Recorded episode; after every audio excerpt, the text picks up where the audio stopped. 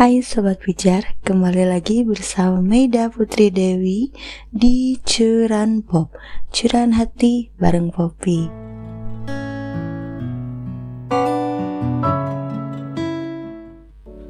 Minggu ini Mei kembali dengan lanjutan cerita yang kemarin sempat menggantung Kalian pasti penasaran kan?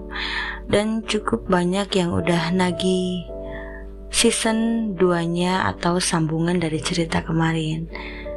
Jadi untuk kalian yang masih penasaran bagaimana akhirnya dia dan Ruby nantinya dengarkan dan nikmati podcast kali ini. Nah, setelah si Ruby mengatakan bahwa dia masih ada perasaan, si dia itu sempat uh, apa ya salting gitu. Sempat hatinya tuh tersentuh sama kata-kata dia. Emang gak ada benarnya. Sedia tuh ya yang namanya sama mantan yang gak ada masalah gitu. Apalagi hubungan lama ya pasti masih ada rasa cintanya gitu sedikit walaupun sedikit itu tapi dia mikir lagi.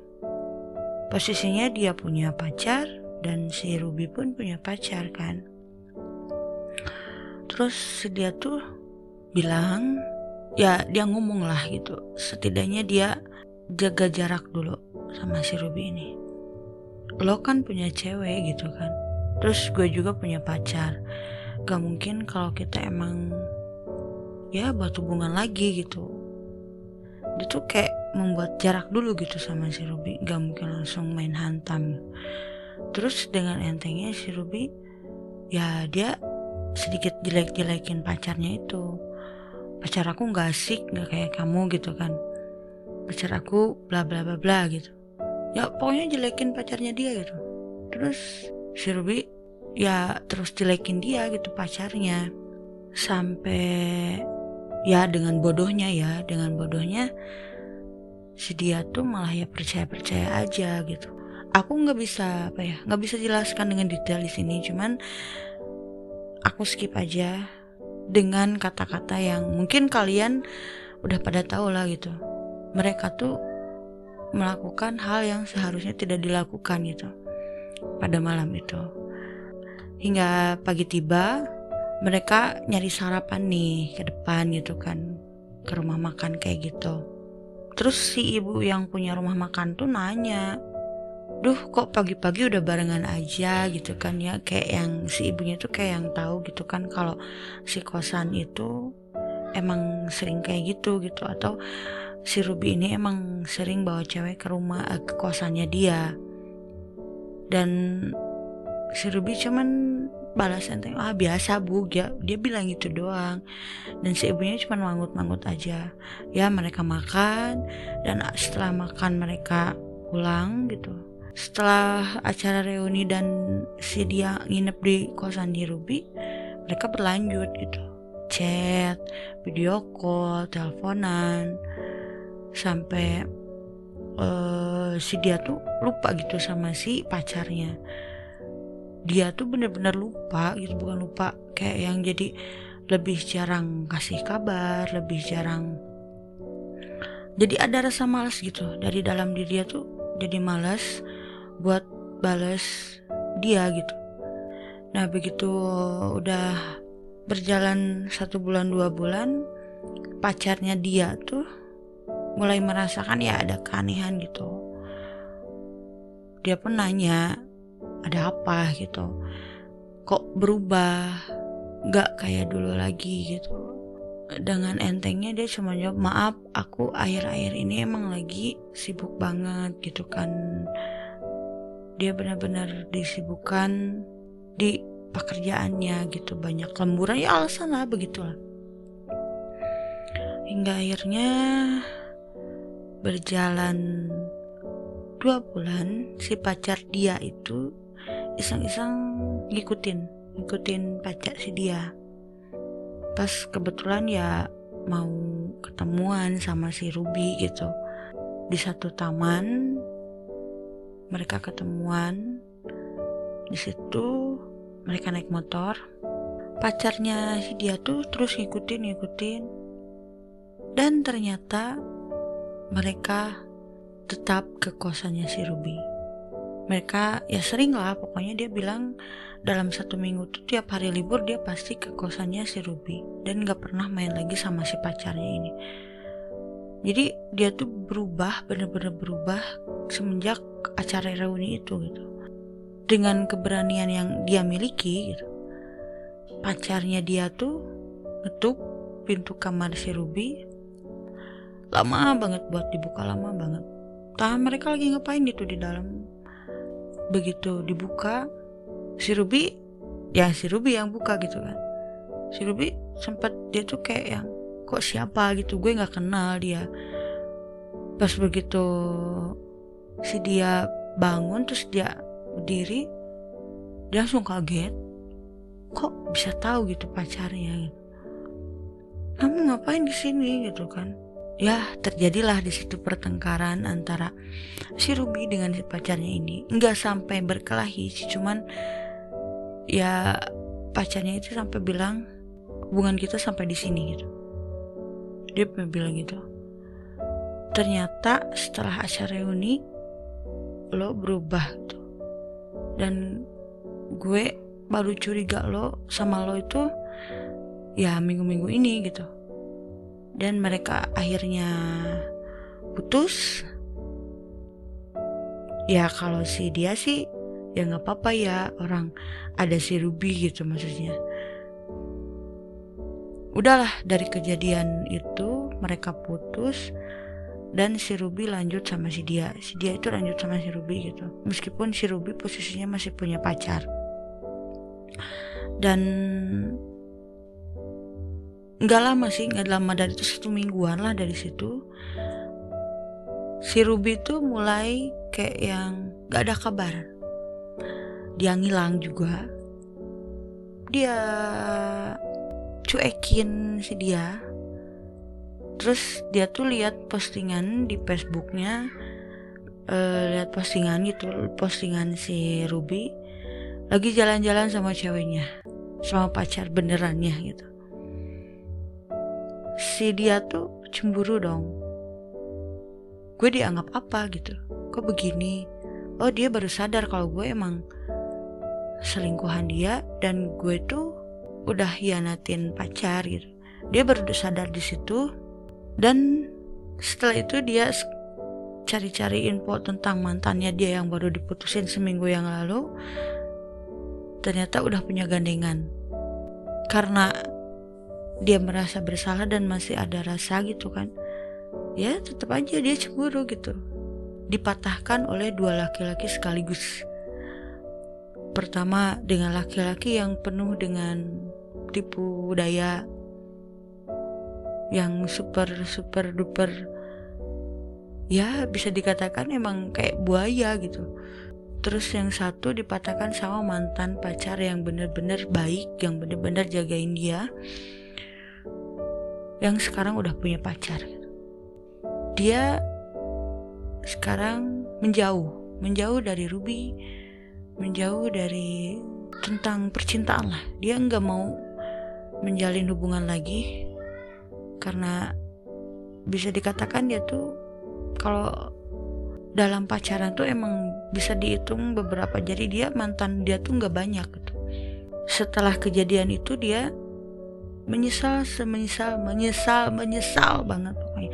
Pertama dia udah rela apa ya mengkhianati gitu. Mengkhianati kekasihnya. Yang kedua dia bener-bener udah diambil gitu. Harta yang paling berharga bagi dia gitu yang udah dia jaga selama ini sama si Ruby gitu. Dia melakukannya sama si Ruby. Ya meskipun mereka menggunakan pengaman gitu tetap aja yang namanya wanita itu pasti ada rasa penyesalan gitu. Setelah mereka diambil mahkotanya gitu. Dan yang ketiga dia benar-benar menyesal karena sekarang dia gak bisa buka hati lagi. Ada satu makna di balik kejadian ini gitu. Kejadian si dia ini. Intinya jangan bermain api. Kalau kita nggak bisa nggak tahu cara memadamkannya. Meskipun ada yang memadamkannya tetap aja masih ada asapnya masih ada bekasnya. Jadi lebih baik hindari. Ya meskipun misalkan banyak banyak banget banyak banget banyak banget yang melakukan hal itu gitu ya. Banyak banget. Dari uh, teman-teman juga. Banyak yang jadi korban, banyak yang ada pelaku juga, teman-teman aku juga banyak yang hal yang seperti itu, banyak banget. Tapi satu hal yang harus diingat, setiap perbuatan pasti ada balasannya. Mau itu jelek, kita akan mendapat balasan jelek, gak mungkin kita dapat balasan baik. Lebih baik kita jadi orang baik aja. Jadi orang baik, terima dan bersyukur apa adanya gitu keadaan pacar kita sekarang dan jangan mencoba bermain api intinya itu karena kalau perselingkuhan itu ada di saat ada kesempatan gitu. Gak mungkin hadir kalau nggak ada kesempatan. Gak mungkin kayak gini. Kita lagi adem-adem sama pacar kita atau sama pasangan kita adem aja gitu. Eh tiba-tiba kepikiran ah gue mau selingkuh. Enggak. Semua hal yang menimpa dalam hubungan itu pasti ada setiap ada kesempatan ya pasti. Apalagi kita bener-bener kayak ada yang di titik paling bosen gitu. Terus kayak ada pencerahan gitu kayak ada pelangi di balik badai kita ambil kesempatan itu. Meskipun kita belum tahu akhirnya kita bakal kayak gimana. Menurut aku ya lebih baik jadi korban dibanding jadi pelaku. Karena jadi pelaku tuh sebenarnya ya se sedingin dinginnya sedatar datarnya orang sebagai pelaku oh gue udah selingkuh gitu. Gue udah punya banyak selingkuhan gue banyak cewek gue banyak cowok gitu. tapi dia nggak mikir nanti akhirnya gimana nanti. Dia akan menyesalinya mungkin setelah menikah atau punya anak. Kita nggak ada yang tahu gitu dia kapan akan menerima penyesalan itu karena setiap orang itu akan merasakan karmanya sendiri misalkan kita pernah selingkuh tidak menutup kemungkinan kita akan diselingkuhi tapi ada hal yang lebih dari itu rasa bersalah yang berkepanjangan. Harus digarisbawahi, rasa bersalah. Rasa bersalah itu sulit ngilanginnya. Akan selalu ingat sampai kapan pun. Ingat kata-kata aku. Rasa bersalah itu akan selalu diingat sampai kapan pun sampai kita bisa mengerti penerimaan itu seperti apa.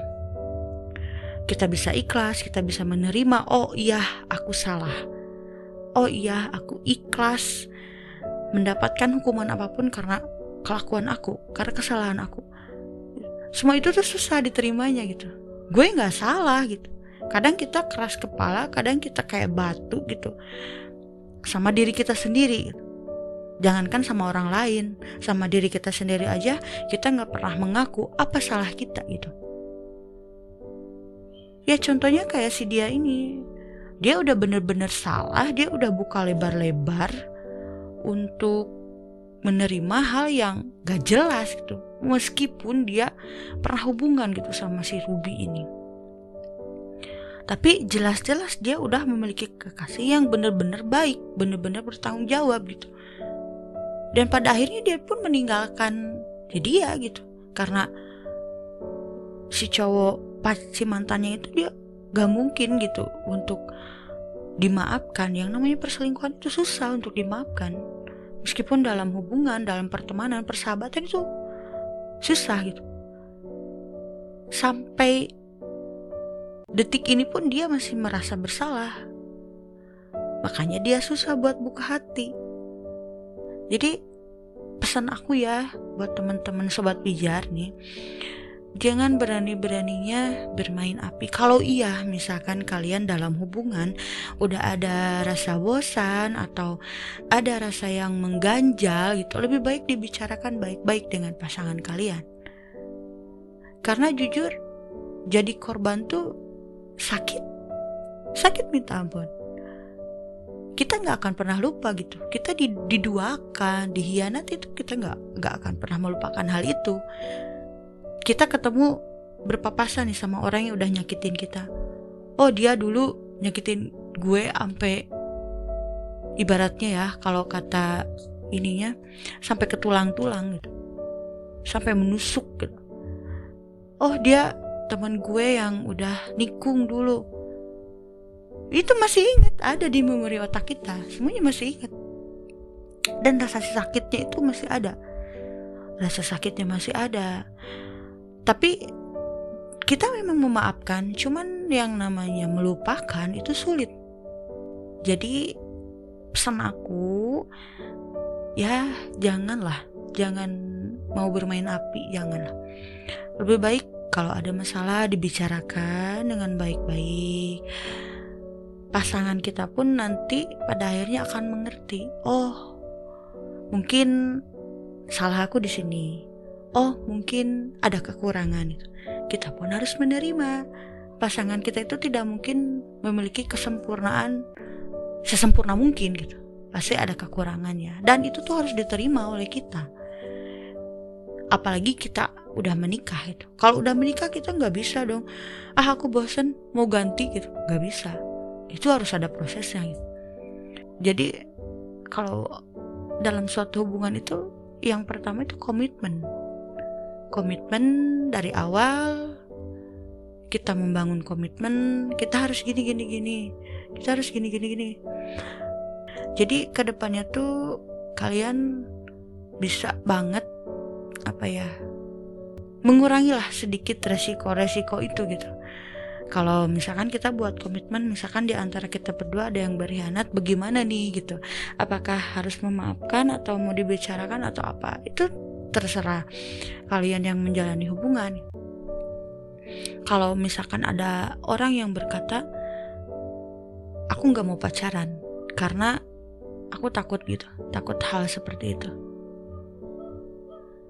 Tapi mikir lagi, gak mungkin, gak mungkin kayak gitu gitu.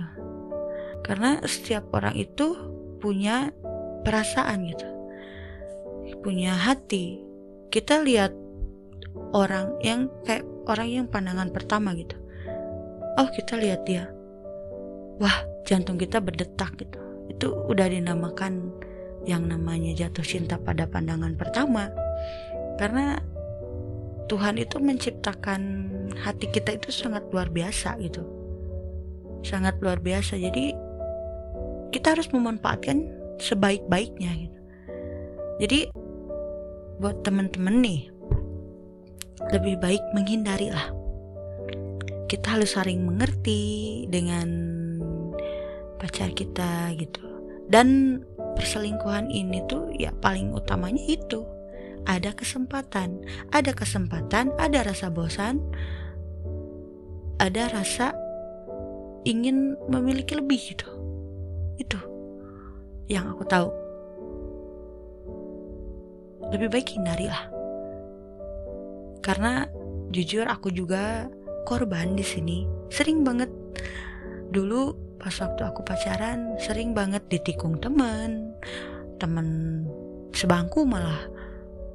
Terus dianati udah sering.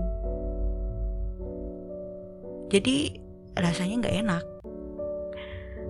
Jadi jangan pernah coba-coba lah. Takutnya rasa menyesalnya tuh sampai tua masih ada. Masih ada. Kecuali kalau yang gak punya rasa bersalah itu namanya kalau kata aku dia juri gitu. Kalau dari juri aku bilang kalau orang yang gak punya rasa bersalah itu juri gak punya tanggung jawab namanya itu. Apalagi udah nikah gitu pacaran aja udah gitu udah nikah bagaimana? Enggak deh. Yang namanya selingkuh itu pasti akan melakukannya lagi karena keenakan biasanya seperti itu.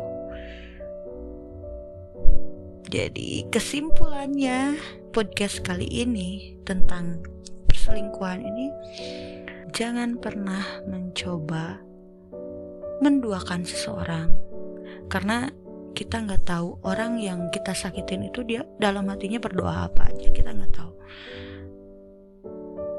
karena dalam Al-Quran orang yang terjolim itu doanya pasti terkabul. Jadi ya jangan nyakitin orang gitu. Kalau emang udah gak nyaman ya udah gitu. Kita tinggal ngomong baik-baik saling menerima ya udah gitu. Kalau kita udah gak nyaman dengan hubungan ini oke kita udah gitu. Kan lebih nyaman seperti itu. Putus baik-baik ya intinya itu. Sayangi bersyukur dengan apa yang kita miliki saat ini gitu. jalani aja. Jika memang kita harus putus itu udah jalannya kan. Jadi nikmatin aja jalanin aja semuanya. Ya segitu aja podcast kali ini. Main nggak mau uh, udah nggak mau panjang-panjang gitu. Karena kalau untuk membahas masalah perselingkuhan itu bener-bener butuh waktu satu jam dua jam lebih malahan kalau untuk membahas detailnya. Jadi ini Mei lebih ke singkatnya aja gitu. Semoga dengan apa yang Mei sampaikan kalian bisa ambil hal positifnya. Uh, jangan ambil yang jeleknya ambil positifnya. Kalian terapkan dalam diri kalian. Jadi tetap jaga prokes jaga kesehatan jaga hati juga jaga lisan juga tetap menjadi orang yang baik. Mei pamit undur diri. Terima kasih untuk teman-teman dan sobat pijar yang udah mendengarkan podcast Curan Pop kali ini. Uh, Mei ucapkan banyak terima kasih. Sampai jumpa di podcast selanjutnya. Tetap di Curan Pop, Curan Hati bareng Poppy. Sampai jumpa.